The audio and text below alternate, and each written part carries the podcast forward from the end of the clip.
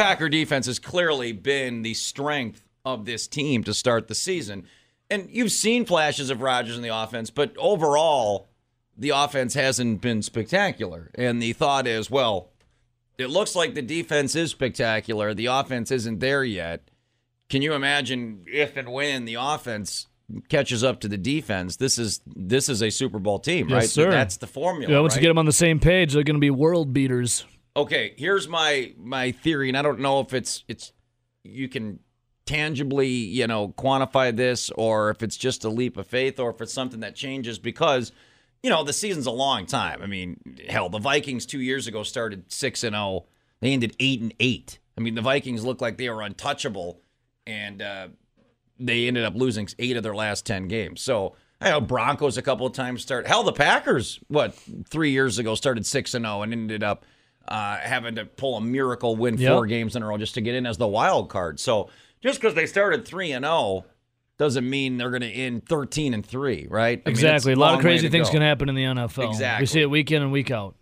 So on the offense front, we've been a little worried about the lack of consistency. I mean, in the Bear game, you only scored 10 points. Viking game, you came out of the blocks on fire, scored a touchdown on your first 3 drives, but then never scored another touchdown the rest of the game. Sunday against the Broncos, kind of herky-jerky as well. And people are saying, is it just because the offense hasn't caught up yet? Is it because Aaron Rodgers didn't play in the preseason? Is it because, frankly, the defense is just better?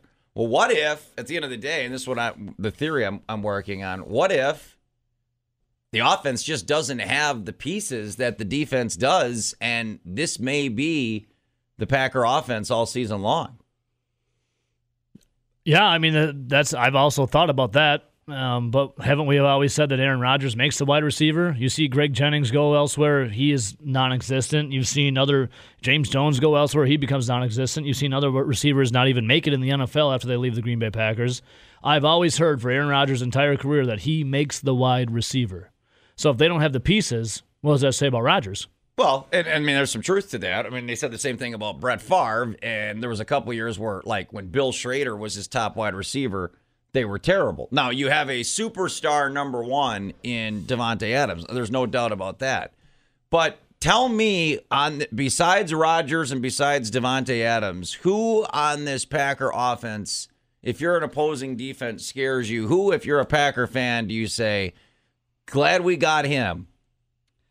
Besides Aaron Jones and Davante Adams? Well, I'm including Aaron Jones was a beast against the Broncos. Well, he was a beast with 2 touchdowns. He had 19 yards. I think you see Marquez Valdes-Scantling kind of moving up on the list. He's getting the most of the targets from Aaron Rodgers. So he hasn't really proven it, though. But, yeah, to your point, to say who's a weapon that scares you, outside of Davante, I guess you have to make a case for Aaron Jones. You'd have to make a case for Marquez Valdes-Scantling. Other than that, ain't nobody. Well, and look, you had an offseason where you had to basically reinvent the defense. They have 9 new starters on defense. You only have 53 players on your roster. You only get to dress 45. So it's not like Brian Gutekunst had unlimited resources in the offseason. You have a salary cap. You only have a set amount of draft picks. You only have a certain amount of money you can spend in free agency. And apparently he made a very good call on where to spend his money, because he put all the draft, once again, top 3 draft picks, all defensive guys, all the key signings in free agency, defensive guys. The Packers in the offseason put all their resources, right, in fixing the defense. Yeah. And it worked. I mean, they went from a terrible defense the last few years to 3 weeks in, either the first or second defense so far in the NFL. And I'm not mad at Gutekunst. Again, you only have a finite amount of resources, but do you look at this Packer offense and you say, well, they made a choice in the offseason, and the choice was to just go all in on defense, and it worked. The defense is really good, and this may be as good as the offense gets. Well, you have to go back one more year and see what they invested into the offense in the biggest contract a quarterback has ever gotten in Aaron Rodgers at the time. Aaron Rodgers, and I'll go back to what I said earlier, we've always been told that he makes the wide receiver. He makes the weapons. He is what makes the offense go. And when has Aaron Rodgers ever had a first-round draft pick as a wide receiver? Never. When's he had a first-round draft pick as a running back? Never. Never. And what have we seen with Aaron Rodgers with guys that are later on in the draft and people that you'd think wouldn't be good on other teams? We've seen a prolific Green Bay Packers offense behind Aaron Rodgers. Right, but you know what the difference was in those years? And you're right. He was younger? No. Well, yes, but I was going to say, you know what else we had? The defense was terrible. Aaron Rodgers had to be prolific because the only way, like 2 years ago when they were 4-6, and he said, I think we can run the table, is he just had to do it by himself because the defense was trash. Now that they have a superstar defense, did the Packers, I mean, have they changed their identity, basically? Because you're right, I mean, in all those... Seems like kind of bad business to give a guy $400 million. I don't think so. For him to rest on his laurels with a good defense. Well, okay, but would you... If Aaron Rodgers should be playing up to the level he's always been played, especially now that he's, or was at the time, the highest paid quarterback. Would you want to invest that much money in a guy for him just to kind of be like, defense has this now? Well, but okay. What would you rather be? And look, it's only week 3, and this could change. Who knows? Maybe 7 weeks from now, Rodgers will be third in the NFL in touchdown passes, and Davante Adams will have 15 touchdown receptions, and Marquez Valdes-Scantling will be a superstar number 2. And yeah, maybe Aaron Jones is healthy all season long, and he's a Pro Bowl running back. And this is not the case. I'm just saying right now, because you would agree, you can't.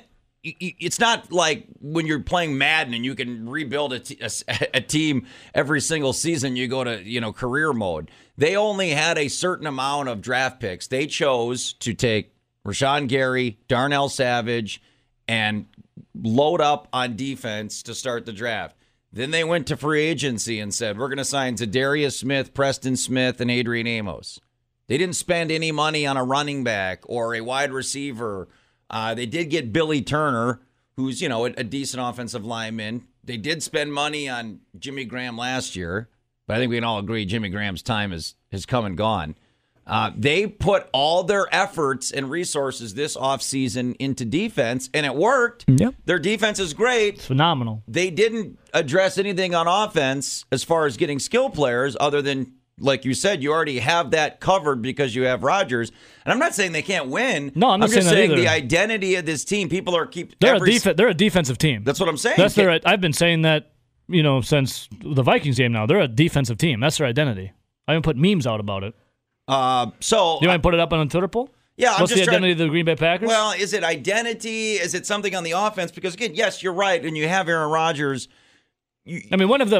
Ted Thompson never really dipped into free agency, but when he did, it was usually Julius Peppers, Charles Woodson, was guys on the defensive side of the ball. What do they do in the draft? They always loaded up on defense, right? That's what they always did because Rodgers have never had a first-round draft pick that's been a wide receiver or running back. They're kind of doing the same thing they've always done, but Goody's now dipping into free agency a little more, and now I think you see Rodgers and that offense struggle because, I hate to say it, Rodgers is getting a little older.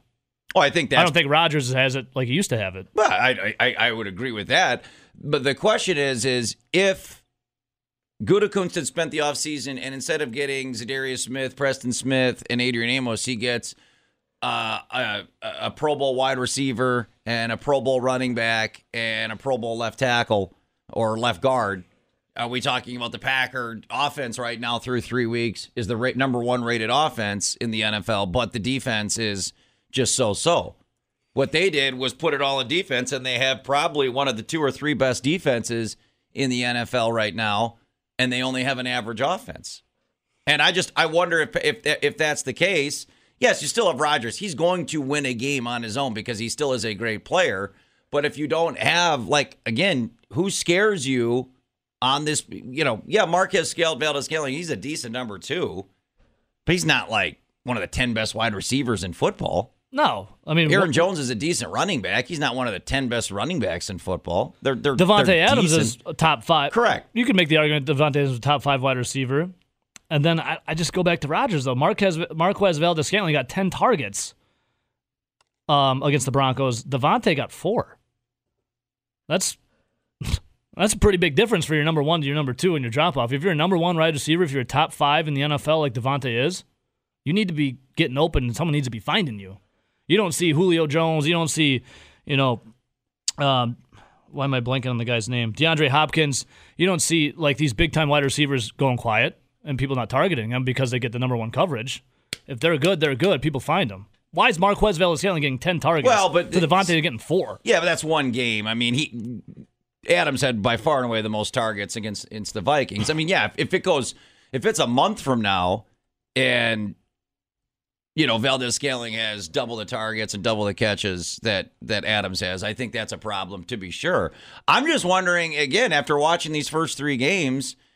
Maybe that is the question. Maybe it's just has the identity shifted, or do you ask the question is, do you think the Packers can they be like a top 5 offense this year? Do they need to be? I think they went into this offseason, went all in on defense, and right now they're undefeated, so I don't know that it matters, but I still hear this question after every game, you know, what's wrong with the offense, or when's the offense going to come around? And I wonder if it will come around, and even if it doesn't, does that hurt their chances of winning? Because, well, it hasn't hurt it yet, right? Can you be a defensive team when your highest paid player by a landslide is your quarterback? I mean, any team's highest paid player is a quarterback, but I hear what you're saying. I mean, again, these are the questions I was trying to answer last night. Why would you give that guy that much money if you're not going to be an offensive team? Well, then should they invest their money in offense? But then if you did that, would you be an average defense? I mean, like I said, can't you say the Packers have invested on defense for the past 10 years? Well, right. And Goody's just done more because of free agency? I mean, these are all good questions. So, you see what I'm saying? Yeah. Goody's done more because he's actually gotten competent players. Competent players? Not just using unsigned free agents. Here you go from our buddy JD. If you're forced to play a tight end off the practice squad, that is all you need to know about the quote-unquote weapons on offense. You cannot win with this offense, not in today's NFL. Well, that was kind of the question I was going at. Yes, you have a Hall of Famer playing quarterback. You have a Pro Bowler playing wide receiver. You do have probably one of the top 2 or 3 best left tackles in the game. But after that, what? I like Aaron Jones. I don't know that he's going to end up being a top 5 or 10 running back. I think he's a good player. I don't think he's like he's not Ezekiel Elliott. He's not Alvin Kamara. Marquez Valdes-Scantling's okay, but he's not a Pro Bowl wide receiver. Marquez has the same amount of targets as Davante Adams. They'll sit at 21. Yeah, it's 3 games. I mean, I still think Davante Adams is a great player. I think they found their number 2. It's him. Well, but MVS. Is that a superstar worthy number 2? Well, against the Broncos, he was a superstar worthy number 1 because Davante only got 4 targets. Marquez he's showing you why he deserves to be a number 2. He hasn't proven it yet, though. I'm just to JD's point, and this is what I was wondering about in my Joe and Evo wonderings last night is. Maybe this offense just is limited because of what it has. And again, I'm not mad at the Packers. I don't think they screwed up. I think they made a conscious decision to say, we still have Aaron Rodgers. We still have Davante Adams. We're good enough to get by on offense. We have to put everything we got into this defense. And it worked. I mean, the Packers defense has sucked for a decade. They basically, again, they have 9 of the 11 players are new starters and it's working.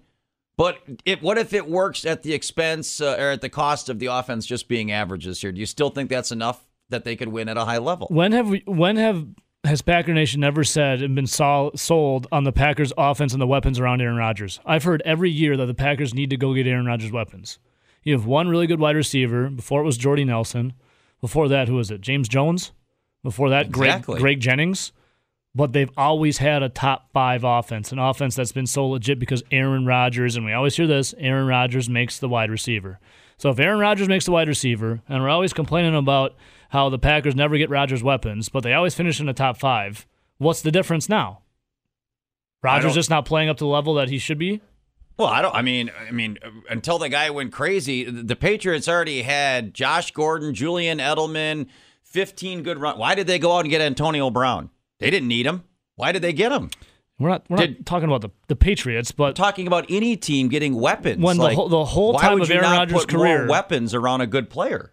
Hasn't that been the conversation since the Aaron Rodgers became a starter for the Green Bay Packers? I think it's way before Aaron Rodgers. And Brett Favre. I was just going to say I would be since Antonio Freeman. But then how do you explain them having a top 5 offense almost every year? I don't think they have had a top five offense in a while. I think not the last 2 years, obviously, but before that, the Packers always had a prolific offense. Yeah. And they so how do you explain it then? If we need to get Aaron Rodgers weapons, and they never invest in the first-round draft picks for the offensive side of the ball for Rodgers, how do you explain them having a good offense? Well, I think it was... It's Aaron Rodgers. Yeah. So what's the difference this year then? Well, I don't think they can't be a top five. I'm asking the question, if they're not a top five, will they still win? If their defense is top... Right now, their offense is not in the top five, correct? Yep. Yeah. And their defense is. Yep. And they're 3-0. I think they can turn it around, but the difference is Rodgers and LaFleur, I think there's I'm not saying there's a disconnect, but there's something not gelling. Because it's been the whole Brett Favre, Aaron Rodgers. They don't have weapons. They need to get somebody for Rodgers or Favre. They always find a way to do it. Well, what's different now? I think they should have. I think the year Brett Favre lobbied for Randy Moss, he ended up going to the Patriots. Him and Tom Brady. I think they should get someone too, but they're not going to. They haven't. Well, they decided to get him all on defense. And again, I don't think that's the wrong decision. I'm just saying, did they put everything into the defense at the expense of the offense, and it's still going to be good enough? Again, thus the second Twitter poll we put up, if they're not a top five offense, do you still think they can win a Super Bowl? If they finish, I'm not saying terrible, middle of the pack, Rodgers still has a good season, but he doesn't have Patrick Mahomes video game numbers. He's among the top 5 to 6 quarterbacks in touchdowns, but he's not superstar numbers. But this defense continues to do that. Can they win, or will they need to get to the point where Rodgers, like you said, in that stretch of 8 straight years of playoffs, where Rodgers took over games and took over seasons? I think they'll get to the playoffs if they don't have a top 5 offense, they'll get to the playoffs. I don't think they win a Super Bowl, though. 608-321-1670. Joe, welcome to the Joe and Ebo Show. Good name. Hey, guys. How's it going? What's up, brother? So have you ever had one of those dreams where you're everyone's moving a lot faster than you, or you're yes, all the time, Joe. What is that? I can't ever. I'm always being, yes, I hate them. You can't run in a dream. And the other guys, I hate them. That's what the Packers offense feels like to me. It's like there's something there. They can't figure it out. And please, God, just get Jimmy Graham off the damn field. He's bad. He's got to be done. Have a great day, guys. Thanks, Joe. That is, maybe we could look into that? Why is that in a dream? You can't ever call up Miss Cleo, the ghost of Miss Cleo. Yeah, Jimmy Graham. I don't know what to say there. No, it's an interesting. It's just, you know what it is. It's the reverse of what we've had for so long, and it doesn't mean it's a bad thing. Doesn't mean it's a good thing. It's a different thing. It was always a good offense and an average to below average defense. Now it's a good defense to an average to below average offense. But your highest-paid player is Rodgers, $180 million. I mean, it's a fair question. 608-321-1670. Do you think the Packer offense will be legit? And if it's not, will it ultimately bring them down this season? All right, we had two questions today when it comes to the Packers. And, a lot of people now say, so clearly, the identity of this team right now, we put that poll out there, is this an offensive or defensive team? And overwhelmingly, it's a defensive team's winning that poll. And yes, clearly, you guys right now, it's a defensive team. I guess I was thinking more of when it's all said and done, what will it be? Will this team be defense all season long? Will the offense eventually take over? Then it got us to their second question is, if the offense doesn't turn it around and become a top 5, one of the better offenses in the game, do you still think the Packers can win a Super Bowl? 71% right now saying yes. Eric the Red tweets in, defense wins championships, but then he says, how did the Chiefs' high-flying offense finish last year? They got to the AFC championship game, right? They lost in over. Now, it was crazy. If they had won the coin, that basically came down to the coin toss. Patriots win the coin toss in overtime, score a touchdown. The Chiefs never touch the ball and don't go to the Super Bowl. Plus, if I remember correctly, didn't Bob Kraft get lucky right before that game? He did. He definitely did. Rubbed off on Tom. Yeah, so he had a good stroke. I like that. Well done, you guys. If, right now the Packers are, how would you describe it as far as great, terrible, average, middle of the road? What would you say the Packer offense is? Disjointed. Disjointed? Okay. Yep. Nelson? confused. Okay, do you think... Well, how about you? I would say average. So do you think a disjointed, average, confused offense, even if you have a great defense, can win a Super Bowl? Well, the Packers' offense will wake up and get it together. I mean, there's a thing called mid-season form, right? They're not True. They're not mid-season, and they're not in obviously in mid-season form. You get glimpses and flashes of it. You didn't have really any of it besides, what, 2 or 3 throws against the Bears. Then you saw a full quarter against the Vikings, and then you saw... How would you describe the Packers' offense, I guess, against the Broncos? Because the reason why they put up all those points is because the defense was opportunistic and turned the ball over and Aaron Jones and gave him a short field. Like, how would you describe the Packers' offense, despite putting up 27 points? How would you describe? Yeah, I mean, 2 of those touchdowns, one they got inside the 20, one they got inside the 5. And the first drive was a good drive. The first quarter was good. Then it just kind of went back to that disjointed, confused, average-looking offense. I think they'll get it together, though. When you've got a guy, though, that's your highest paid, one of the highest paid quarterbacks in the NFL, and he's the highest paid guy in your roster. He's the face of a franchise that we've always been told he's the greatest to ever do it. He makes the wide receiver. He probably should be playing a little better. He probably should, but the question I asked, too, was if they don't have, I mean, do they have the superstars? Like, they went all in on defense in the offseason. I get that. When have they had superstars, though? They haven't. On offense. And we've seen top 5 offenses 8 years in a row in the playoffs. The 2010, 2011, the Packers' offense, phenomenal. 2015, insane. What has changed? Well, how many? But if the question of today is, if they're not a top 5 offense, can they win their Super Bowl? How many Super Bowls did they win in that stretch? None, but they didn't have a defense. But right. I'm saying, I'm looking at the offense specifically. They'll wake up and get it together, I hope. I think so. But what has changed from years past to now? On the offensive side of the ball. I don't think anything has changed besides Matt LaFleur. I don't think anything. I mean, the only thing that's changed is the quarterback has gotten older. But I mean, again, we've seen a lot of quarterbacks in their mid-30s still play at a high level. So I don't think that means Aaron Rodgers is done. But to your point about getting superstars, they've never really had it. I think Davante Adams. Would you say Davante Adams is a superstar? Yes. Yeah, I would say Davante Adams is a superstar. How would you describe Aaron Jones? A potential superstar in the making. Yeah, I'll give you that. Right now, I'd above average running back. How would you describe Marquez Valdes-Scantling? Your number 2 wide receiver. Do you think he's got the same amount of targets as Davante at 21 apiece, and he was the reason why, the offense looked good at times against the Broncos.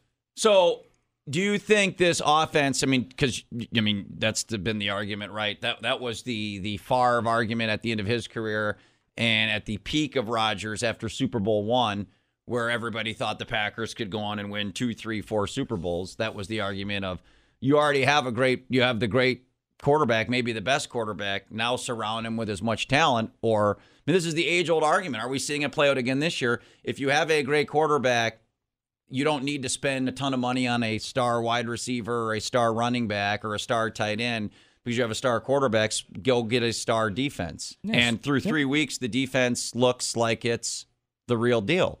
The offense through 3 weeks does not.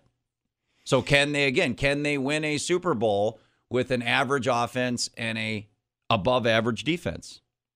I don't know that you can. Trent Dilfer won a Super Bowl. But that was that Ravens defense was all-time great. The Packers' defense are the reason why the Packers are 3-0. No doubt. The Packers' defense can will this team to the playoffs. The question is, once you face other good defenses, which Rodgers and that offense have faced really good defenses 3 weeks in a row. But we've seen in the past of Rodgers facing good defenses and just tear them apart. It was surgical. Now you see a disjointed, confused, and average offense against defenses where Rodgers used to carve them up. I think once the offense gets on the same page as one another, you'll see a top 10 offense and a top 5 defense. And then I think that could be good enough to get you a Super Bowl. I went with confused because I think this more goes on LaFleur. I don't think Rodgers is as good as he was 5 years ago. I think pretty much everyone knows that. But this is more LaFleur to me because they do look really good the first 2-3 possessions. And then after that, it's nothing. Spin zone. LaFleur scripts the entire game from now on. Like, he hasn't made any in-game adjustments. Their offense really hasn't moved the ball after the first quarter and change in any game. All right, well, I mean, it's an interesting discussion, Packer fans, of what's going on right now. I mean, at the end of the day, they're winning. J.K. Scott is the most used punter in the NFL. Yeah. Got to give the people what they want. J.K. Scott. Yet the Packers are undefeated. Yeah, I mean, they're winning. I guess, it's like, when we got into September last year with the Brewers, they were winning with unconventional methods, and we kept saying, how long can they keep this up? This is not conventional for the Packers to win the way they are. But is this a new era for the Packers, or do you think eventually this will come back? Here's your MVPs for the Green Bay Packers. Brian Gutekunst, Mike Pettin, and the defense. And J.K. Scott. 608-321-1670. Dave from Monona, welcome to the Joe and Ebo Show. Which one of you guys would love to pull the life support plug and put me out of my misery? Oh, I'm all for euthanization, Dave. You let me know. I'll get you the pillow. I want to put you in one of those steel lungs. We're going to keep you alive forever. No, I'm on suicide watch, but oh my God! But the Packer thing. You notice when the plays are scripted, this team's good. It's an Aaron Rodgers thing. Let's face it. It's an Aaron Rodgers. When the plays are unscripted, he stinks. If they was to just stay scripted, and this team is 2 players away from being dominant. They need one more offensive player. It wouldn't it be nice if they just pulled that trigger like New England did and get Ramsey from Jacksonville? Just pull the trigger. You need one more player in defense. And by the way, it's September. They haven't won nothing. They have to beat Dallas next week. That's the big 3-0, Dave. They won 3 games. Who cares? You got to get home. Got to get the playoffs. You got to get home field to do anything. Because this defense in December, if you've got New Orleans and Dallas and the Rams coming to Lambeau Field in January, so you have to beat Dallas next week, toting that tiebreaker. If you get a 3 seed, you're not going anywhere. If you get a 2 seed, hey, you get a home game against a warm weather team in January. But no, that's the scoop. But anyway, Evo, you can pull the plug. Put me out. Dave, I would never want to pull the plug on the Wizard. Hey, why are you on suicide watch, Dave? Explain to everyone. Yeah, I'm sure you'll enjoy that. No, just explain to everyone. I forget. My short-term memory struggles sometimes. It's hazy. That is true. Hey, you know something? 19-4 the Brewers are since the last 23 games. Mm. And then you get the Cubs. I'm sure you get the sympathy trains. 6 games in a row at home, we lose by 1 run. Now there I was on suicide watch. Yeah, that was a tough weekend. I mean, I feel really bad about the Cubs weekend, blowing all those leads in the 9th with an all-star closer. Craig Kimbrell. Wouldn't have saw that coming. 608, thank you, Dave. 608-321-1670. Gavin, welcome to the Joe and Evo Show. Hey, boys, how we feeling this morning? What's up, buddy? Gav, what's up, dog? Hey, before I get to my Packers stuff, guys, is there anything better than just depressed Illinois sports fan with the Magician, and we got Terry, and then we got Hawkeye? Those calls are just awesome. Did you hear Terry's yesterday? Yo, that was unbelievable. Did you guys decide then if he was crying or laughing? I love Terry. I want to get him a beer. I think he was crying. We went back, and Zapruder filmed it. I think he's so distraught as a Cub fan. I think we brought him to tears. I need to get him a beer. Terry, for listening, I need to get you a beer, brother. I love it. It's great, guys. Hey, to the Packers, guys, I think what the Packers are, I mean, they're obviously a defensive, that's their identity is defense now, and they're a team that has a Hall of Fame quarterback on the back end of his career. And look at the injuries that Rodgers has had. I mean, some of those injuries would probably take a lot of guys out of football for good. He's not what he once was, and, if this is something that the way that they built the defense, guys, if Thompson would have did this 6-7 years ago, we'd probably be looking at a couple more rings, right? Mm-hmm. No doubt. So that's really the frustrating part that I know all Packer fans feel.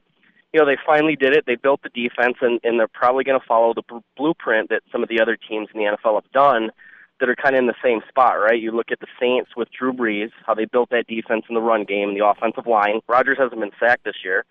So along with building that defense, Gutekunst has done a nice job at putting pieces on that offensive line. The Patriots are the same way. Now, Tom Brady's a freak. But if you look at a lot of stats, guys, where, like, even Rodgers in his career, I think I saw something last night where he's 62-6, I think, when the Packers have given up 17 or less points. And you look at the Super Bowls that Brady's won, guys, and it's when the defense has won. You look at the Super Bowl he lost against the Eagles when their defense couldn't stop a nosebleed, and the Patriots didn't get the ring that year. So, they're kind of following that blueprint. But Rodgers is he's still elite in a couple aspects, guys. He doesn't turn the ball over. He's elite there, and he's still got a really strong arm. You know, he just can't outrun defensive players anymore like he used to with his legs. So, you know, it's kind of what they are, guys. He's still a great quarterback. He's just, you know, he's not Patrick Mahomes. Well, what do you think? What do you think about when after the scripted plays end, which they look phenomenal from LaFleur and Rodgers? What in your opinion, Gavin? Because you're a smart guy. What's the disconnect? Is it Rodgers or is it LaFleur or is it just they're just shaking some rust off? It's both. I mean, Rodgers hasn't looked good when guys have been open, Evo. He's throwing flat-footed. He's missed some throws. And LaFleur is a first-time head coach. So one of the struggles he's going to have early on is in-game adjustments. That's one of the big things for new head coaches. So that's something he's still learning. So, yeah, there's going to be growing pains. We talked about it, and they've kind of done what we thought they would do, right, Evo? Like, they've started slow, and we have seen great flashes. So yeah, that's promising. But luckily this defense is, you know, top 5, top 10, so I think they're going to keep winning that way. And I do think the offense is going to get better. Yeah. But, yeah, there's growing pains, guys, so. Thanks, Gav. Take care, fellas. Thank you, Gavin. Yeah, I mean, the question of the day, 608-321-1670. If the defense stays good but the offense stays average, do you think it'll be enough to put them, you know, will we be talking about a Packer game in late January, either in Green Bay or somewhere else? 608-321-1670. Daniel, welcome to the Joe and Ebo Show. Hey, what's up, bro? What's up, man? Daniel? Not much. Hey, I tell you, Roger, I agree that he's not as good as he was, but he's like an old boxing. You know, he's the guy's smartest. Yeah, he's a savvy boxer, right? A vet. It's called the rope-a-dope, Daniel. Yes, man. He just got smarter. He plays smarter than he used to. He doesn't take too many risks like he used to. You bob and you weave and you wait for that knockout punch, right? Yeah, exactly. That's what he looked for. But in the meantime, when he cannot do that knockout punch, he just, you know, swing. He just uses his jab. But in the meantime, the Packers defense, everything is, it will be okay. The Packers coming around, and they'll be okay in the end. Yes, sir. 3-0, Daniel. Thank you, Daniel. Thanks, buddy. I appreciate it. Look, that's the old boxer, right? Well, I like the analogy. Is that Daniel from Cuba, the boxer? Yeah. Very good, Daniel. Look. But here's the thing.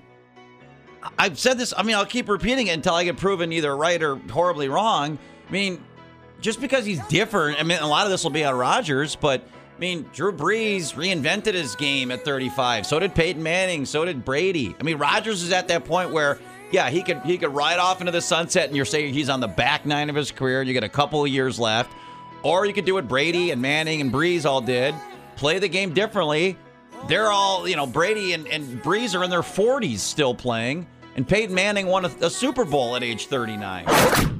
Trying to find out the identity of the Packers. Has it shifted here? Or does it just rebound back? You know, it's 16 games. You know, the season ends in late December. And, you know, if you go back and look at not just the Packers, you look at any NFL season, there are teams that always start out and they look like Super Bowl contenders in September.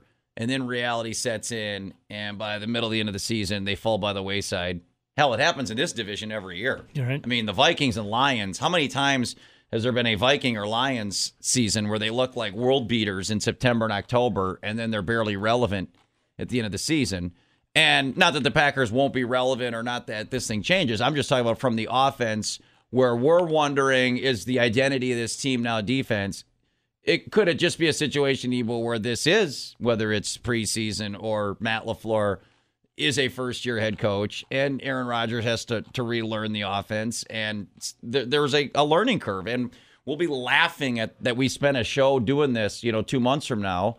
Or when you look, you say, well, that'd be stupid. Look how good this defense is. That's more sustainable than the offense or any offense. I mean, ride that defense. Yes, of course you want to get the offense better, but this team will, if they're going to be in the playoffs, they're going to be in the playoffs because of what you saw Sunday against Denver and what you saw the previous Sunday against Minnesota. The defense is a real deal. And that it's just going to be, they'll put the offense in positions to make plays, but the Packers will go as far as, you know, like, would they have won that game without the turnovers? Perhaps. Did two of the Packers' touchdowns come because they had the ball inside the 20-yard line? Yes. Yeah. I mean, would they have had if they didn't get two fumbles that one was at the 20 and one was at the 5? Would they still have beat the Broncos? I think they would have. I think they would have. It would have put more of the onus on Rodgers on the offense had they not done that. Let me ask you. All right, so let's say the Packers are winning. Packers are winning by 1. Would you rather have the defense out there to make a stop, or they're losing by 1, and you want Rodgers to set up a game-winning drive? Yeah, that's almost like a future poll. But what do you trust more right now? See, that's hard. And all of their users be like, Rodgers, give him the ball. He's going to get it done. There's going to be a game coming up sooner than later. There's going to be a game where Rodgers is going to have to win the game. Do you believe that? Do you still trust Rodgers to do it? I do. Yeah, I do. I do. Nelly, that's a great question, but man, for right now, I do, because the Packers have looked better when they run the up-tempo offense so far this season. Yeah. When they're in that 4-minute offense, the Packers offense has actually looked pretty decent. But it seems like they just get out of that.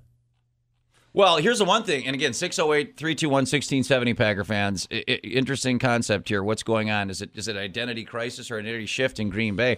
They haven't really, Evo, to answer your question, they haven't been forced to do that. The only time I can think of was at the end of the first half, right? They get the ball back with a minute left and 2 timeouts. And what do? They run the ball twice. Now, I get it. They were inside the 10-yard line. You could, be worried about making a mistake, but the game is still close going into halftime. The Broncos get the ball in the second half. I was a little bit surprised. It's almost like a coach past 2 games have gone ultra conservative in the second half. They've gone. No, I'm saying at the end of the first half, because you said in the first half. Where have we seen that before? To your question of, in a 2-minute off, would you rather have the Packers down 2 in a 2-minute offense on the field, or would you rather have the Packer defense up 2 on the field with 2 minutes left? I know it wasn't the end of the game, it was the end of the half, but there was, a minute left and the Packers had 2 timeouts, and what did they do on Sunday? They basically caved in the first half and said, we'll go into the locker room, with the lead. I don't know, I was a bit, and it worked out, and it's a bit of myth though. But would you not have Rodgers, dude? Well, but was that a bad decision to not try and score, even though you're inside your own 10-yard line? And plus, weren't they kicking off to the Broncos? That's right. Yeah, the Broncos were getting the ball. So do you think that was a mistake? I mean, would you want it? Or to your point, well, maybe they don't have, that they don't have that 2-minute offense. I didn't understand that. I didn't get it. I didn't get it. I will say, when you're kicking off the second half to the Broncos and you have time left on the clock, Rodgers gets up there and he lets the play clock go all the way down to 1, trying to get him off sides, and then they just hand the ball. What is it, like a draw? They just hand the ball off. Yeah, they just handed it off twice and called it. I was like, half. And how much time was it? Like a minute. They had a minute and change and 2 timeouts when they were at their own 9-yard line. I thought that was very soft. I agree. So to your question, very confusing. Did they do that because they had the lead and you didn't want to give the Broncos any momentum of a turnover? Or what if the Packers throw it 3 times and go 3 and out? And then you're punting inside your end zone, and the Broncos get the ball at midfield with 30 seconds left? Or did they not try and score because they don't believe in the offense, and they just said, look, our defense is playing great, we have the lead, let's just get to the locker room? Like, why did they not take a shot? I'm still confused by that. I remember sitting there watching the TV and wondering what was going on and why they were just... I did the same thing. It's like Rodgers is there, doing his hard count and trying to get guys off sides, and the clock keeps going, and the clock keeps going, and the clock keeps going, and they hand it off to, I think it was Jamal Williams out there at the time, wasn't it? So then they did it again, and I don't know, man. I'm still perplexed. I have no idea. To me, I wish I could be a coach in that one moment. We'd be going to score. You'd be chucking it, and I probably would too. And because you don't get the ball back in the second half, why not step on their throats in the first half? I agree. Or is the flip side of that, like I said, your defense is playing so good, you'll take your chances. Plus, why not get more reps for that offense, too, before halftime? That's another thing I don't really understand. And how about Matt LaFleur coming out and saying that they're going to run Jamal Williams more to even out the carries? And they did. And usually when McCarthy would say something like that, Rodgers would be bombing it 70 times a game. What did we see? You saw Jamal Williams get more carries than Aaron Jones. He had 12 to Jones's 10. Yeah, can you imagine if you're a Aaron Jones fantasy owner, and he doesn't get 2 1-yard touchdowns? He had 19 yards, but he had 2 touchdowns. Talk about just like making up for it, like at the goal line. Like, that's 1.9 fantasy points. But then you throw in 2 touchdowns. Who wouldn't take 13.9? And I thought it was going to be a Rodgers game too. And from your running back. And what did he score? I don't think he got over 10 fantasy points. What? Yeah, he had to be over 10, but probably. What did he have, Nelson? A couple hundred yards and a touchdown.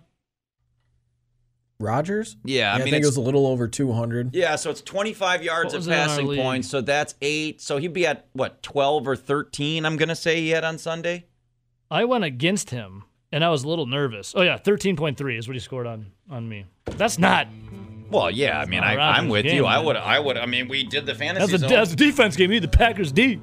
I mean, speaking of that, fantasy zone, by the way, Thursday at 9. Yeah, I mean, we talked about... Because the first 2 weeks, right, I think there was a real question of whether to start Rodgers or not when you're going up against the Bears and Vikings defense. I didn't have any qualms about starting him in the one league that I'm a Rodgers owner. And yeah, I mean, 13 points kind of stinks. But, I mean, this offense kind of stinks. But does it matter, Packer fans, if the defense is that good? What's your stance? What's your takeaway right now on the Packer offense? Is it a problem? Is it just different? Is it early in the season? Is it something that will come around, or does it really have to come around to the level that we think it needs to because that defense is so good? It's Bernie. Our buddy, the Hebrew Hammer, former Badger Matt Bernstein. Bernie, did you survive Badger Saturday? Barely. I'm still hurting. Bernie, that was a blast, dude. Yo, I mean, it couldn't have been a better pregame. It couldn't have been a better game. Oh, my God, the whole entire day was fantastic. All right, Bernie, did you – we had the new zone footballs at our tailgate. You were hucking them across the street at other people that are doing a broadcast. Did you hit anyone in the face? So I was just saying that I really am not good at throwing anymore. Those little footballs don't go that far. It's a tough skill. You got to it's a learning curve, Bernie, to check those footballs. You know, it's hard to drink a beer and then try to throw a football that's like 2 inches long at Stocko's bald head. It's not easy. Yeah, you guys Nelson almost pegged them too. So, Bernie, that was a blast. We were joking around talking about will a fullback score a touchdown because you had your shirt on and said, what, welcome to fullback city? And it happened. What did you do when the fullback, who scored that? Was it Chanel or Groshek? It was Groshek. What'd you do when Groshek scored that tutty, Bernie? No, it was. It wasn't Groshek. It was. God, the booze got to us. There was a Chanel, Leo Chanel. Yeah. Yeah. Anyways, what'd you do when this fullback scored? Nothing like being prepared, eh? Yeah. No. We're killing this segment. I'll tell you what. Doesn't matter. Fullback scored. First off, the best play of the game was at 4th and 3. I mean, yeah. I love when the fullback scores, but who calls a bomb on 4th and 3? Dude, Paul Chryst, huge nuts swinging, man. Well, I was just going to say, who calls Bernie about 4th and 3? Who calls going for it on 4th down on your own 20-yard line in the opening minute of the game? Talking about momentum, and if they don't get that, Michigan goes it back. I mean, we were at the red zone still, and the place was just like, I loved it, man. I mean, that's just talking about swinging your brass cojones, yep. Just setting the tone all day. They're like, dude, we're Wisconsin football. It's 4th down. We need a yard. We're not going to freaking punt it. And I think that set the tone, and the players said, look, our coach has that confidence in us. We have that confidence. I think that 4th down call in the opening drive kind of set the tone for the day. Oh, no doubt. I mean, listen, we are putting – I love what we did on our first drive. We had shifts. We had motions. It was like easy plays that we normally do, but with 100 other, like, nice dressing on the front of it. That was just seems very confusing for Michigan's defense. And also, like, I love to watch that stuff. Like, we line up with like 7,000 pounds on the field on some of those short yardage downs. Did you see that one package called Hippo where they had, I don't even know what that was. They just beefed up the line and said, stop us. And of course they couldn't. And then you had Jack Cohen and Paul Chryst running an option. Whoa, that was sick. I mean, I'm telling you, man, they did things. Like, we thought it was real vanilla. Like, the first few games, we were just beating them because we were just better. What we did against Michigan just is, like, what a Paul Chryst offense looks like. Yep. You know, it's run the ball, make it look pretty, like, at first. But it's really just, like, counters and like, pretty much big on big, like, bobs. And then throw, like, a slant. And then throw a bomb when no one's expecting it. I just loved it. Dude, Coach Chryst set the tone at the beginning of the game with that 4th down. I was freaking out. But once they got it, I was like, this game's over. You can't come back from that.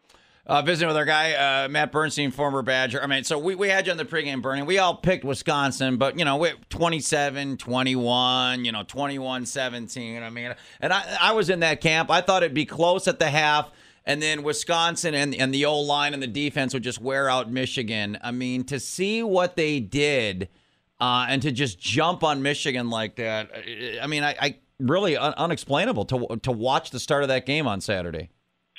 I mean, unbelievable. I still can't believe it. I had the chills.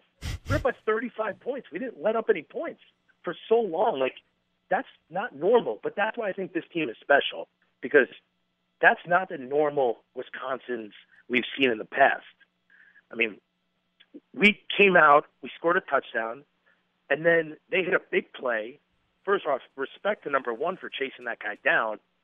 And then out of nowhere, the defense bends, and then there's a turnover. Mm-hmm. And then we score another time.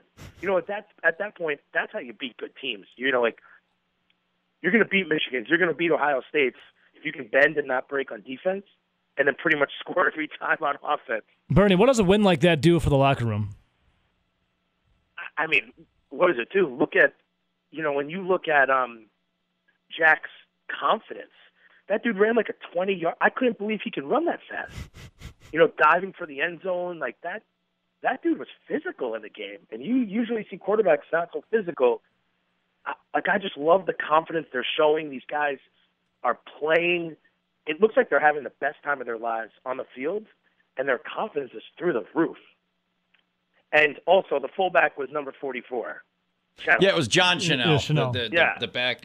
We all said that. We got it. Yeah. Roshek's the yeah, he's a running back now. That's my bad. Yeah. No, it's all right. Listen, seeing a fullback score gets me very excited. Well, then I tweeted at you on Sunday, you know, Danny Vitale, you know, to get tackled at the one-inch line. I mean, we almost had a Wisconsin sweep of getting the fullbacks in the Packer and Badger game scoring. So, I mean, Bernie, a very big weekend for the fullback in Wisconsin. Very big. You know, I was flying back from the game, and I mean, once I saw the Jets score, I said, I'm not doing NFL weekend. I'm not doing the NFL this weekend. I'm out. So, Bernie, take us through, like, you know, Michigan seems to be one of your most biggest rivals for you personally. What was it like in the stands at Camp Randall? Did you wear the right color? Were you in the red section? You had a red shirt on for the stripe out. I was in the right section. You know what? Listen, there's the amount of people that came from New York to go to that game. It just shows how much people love the state of Wisconsin, the people who live there, and the university. And it is just so special. Like, you couldn't have made that day any better unless the game was at 2:30. Did you run into any alum, any former teammates? Oh, my God. I mean, Brooks Bollinger was there. Travis Beckham I saw. Shoot, there were like thousands of people. You know, Ryan Simmons and Rob Tucker, who I'm always nervous around because he's the guy who kicked the window out at the KK like 20 years ago. Kicked the cop car window out. The statute of limitations gone from that, Bernie? I think the statute's none of that. Well, here's the thing, Bernie, and we talked about this on the pregame show, and, you know, I was kind of in the same camp with you, but I don't know if you saw the ratings come out, and Fox said the ratings were through the roof. So, I mean, we're going to have to relearn our pregame, I think, behaviors, because I think as long as Fox has Big Ten football, I think they're going to put these big-time marquee games at 11 because it's all about ratings and eyeballs, and they said they had a good rating. So is Matt Bernstein going to be okay with, you know, whether it's Iowa this year or homecoming or the next time Ohio State comes to town, having a big-time atmosphere for an 11 a.m. kickoff? I mean, Matt Bernstein will be ready for anything. Matt Bernstein is that dude. Well, Matt Bernstein, that guy's next level, man. That guy has some issues. Listen, no doubt about that. No doubt about that. Listen, I was on Regent Street by 8 o'clock in the morning. It's not normal. It's not great. But you know what? No one's not going to do it. Maybe the students take too long to get at the game, but I'm okay with it. Bernie, they said right here, a guy on Twitch, Trav, says 11 a.m. kickoff just means it's more time to celebrate the win. That is also very true. I mean, I think I might have been the best celebration after a win ever. Yeah, what did you do after the game, by the way? That's a great question. My wife said she saw you. Is that rhetorical? Are you asking us or are you telling us? My wife said you got a big hug from her. He wrote, "What did I do after the game?" No, yeah, I went back to the Tito's tailgate. Then I went back to the Red Zone. Then I went to Wando's. Then I feel like I was in the red shed for a minute. I'm not sure. And then I woke up in my hotel room, and I've never been more happy to do it. Wow, that's a superstar. All right, so if you played in this game, I mean, it sounds like you played in it based on the post game. But if you had played on the field and you get this emotional win, now you come back, Bernie. 24.5 points right now is the spread for Northwestern. I mean, this would check the box of letdown game. How do you, if you're Paul Chryst and the coaches, how do you prevent that from happening on Saturday? I mean, what's different about this team is they have been playing at such a high level. So it's hard to think that this could possibly be a letdown. But you know what? It's Northwestern. It's so boring. But it's a home game, isn't it? Yeah. Yes, it is. We got a month straight of home games. You might not survive if you come for a couple more burns. I come back for any games. I don't know which ones I could do. But, Northwestern at home has always been our game. Northwestern away, different story. You know, I think we just continue to build on what we've been doing, which is everything right. And we just use this game as a springboard, to go, what do we have, Kent State after? Kent State, 11 a.m. kickoff again. Okay, Kent State, which is weird. But, we use this as like a building block to that Michigan State, and then we have a pretty tough schedule, Ohio State, Nebraska, at Iowa. Like, those are hard games. So we need to take care of business now to make sure that we take care of it later. Is there such a thing with, like, if you get a big win over Michigan like that, do you get overly confident in yourself and maybe start looking over, not looking ahead, but just brushing over Northwestern? Like that sandwich game? But the problem is Kent State's nothing to that I know of. I'm not saying, like, looking ahead to Kent State, but you just maybe, like, believe in your – there's nothing wrong with believing in yourself, but you get overhyped in your own belief. That makes any sense? I don't know if that's like something that naturally happens or like you actually start thinking about it, because I never thought like, oh, we got this game in the bag. Every week to me was like, man, I still got to run into these big linebackers. We still need to win. We got to do our business. But I feel like there is some on every level like that we're doing so well, maybe we could kind of take our foot off the pedal. But I think there's too many good coaches there. You got Coach Chryst, you got Jimmy Leonard, you got that big monster in the weight room, Ross Kalaji. Like, these guys know how to win and what it takes, and they're not going to let up. Like, they're not going to coach softer. We also now have all new DBs because two of them got kicked out, which I am still shocked at. The first one is a terrible, terrible call. That should not be targeting. The second one, yeah, it was targeting. The second one, that guy should go to jail almost for that. Yeah. Like, the first one, come on, it's not even anything. The first one wasn't anything. You know what? I was thinking about this because I knew it would come up. You know what? The refs right now, our only job is to protect all the players on the field. I understand. Football has changed, guys, and you know this. It is not that rough and tough like Deacon Jones hitting guys in the helmet with his hands anymore. You can't do any of that stuff. So I would say, listen, our defense plays super smart. We do not make a lot of penalties. We don't have a lot of personal fouls. That first one was so soft. The guy it looked like he was lowering the shoulder. How do you move your head so fast to get out of a guy who's bending his head down too? That to me was a tough decision. I understand protecting guys, but that one was stupid. The other one, I mean, that dude just took off to try to kill that guy. Yeah. And that was old school football. Like, that's what it looked like all the time. 10, 15 years ago. Nelson just texted me this. Make football violent again. There you go. You know what? Listen, you want the best players on the field. It's the product. It's like if Jonathan Taylor gets hurt for some stupid reason, it's not the same football. You're like not watching the same football. And I think the product on the field, you've got to have the best guys out there. And, I don't love any Michigan guys. I love all the Wisco guys. I don't love any Michigan guys, but you never want to watch a guy, get his bell rung so bad he's got to come out. Visiting with our guy, Matt Bernstein, former Badger. All right, before I let you go, Bernie, I'll leave you with this. As a New York guy and, sadly as a Jets fan, I don't know if you saw this, Daniel Jones, according to the NFL's official apparel provider, they sold more Daniel Jones jerseys in a 2-hour period Sunday than they have any jersey this season. including Patrick Mahomes. Is there like a Daniel? Are you walking around the streets in New York right now and everyone's just going screaming to the heavens about Daniel Jones and what he did on Sunday? When you're a Giants or a Yankees fan, your team is God's team. You're chosen. I don't get it. I'm a Jets and a Mets fan, so I don't get it at all. But yeah, you're definitely not chosen. I talked to one guy. He's like, dude, the Giants are going to win the Super Bowl. I'm like, what are you guys talking about? It's one game. You guys pump the brakes. There's a lot of games up. And then I said, well, the Jets are going to get the first pick. So we're right there. We're fighting. It's unbelievable. I mean, I'm happy for the Giants getting a quarterback finally, but they're America's team now. Doesn't that sound crazy? Dude, they anointed the Browns the America's team, and look what they're doing. They stink. There's like 20 America's teams. They stink. Well, here's what I would recommend, Bernie. You know, we'll give you this week off. Kent State's a layup. Why don't you rest up? We've got something called Homecoming on October 12th against Michigan State. Maybe that could be round two of Matt Bernstein, or at the very least, if you could send Bat Bernstein, we would love one of you two to join us at the Red Zone for Homecoming. So you've got 3 weeks. I don't know if that's possible or not. I should just come in for like a random Illinois game and really turn it up there.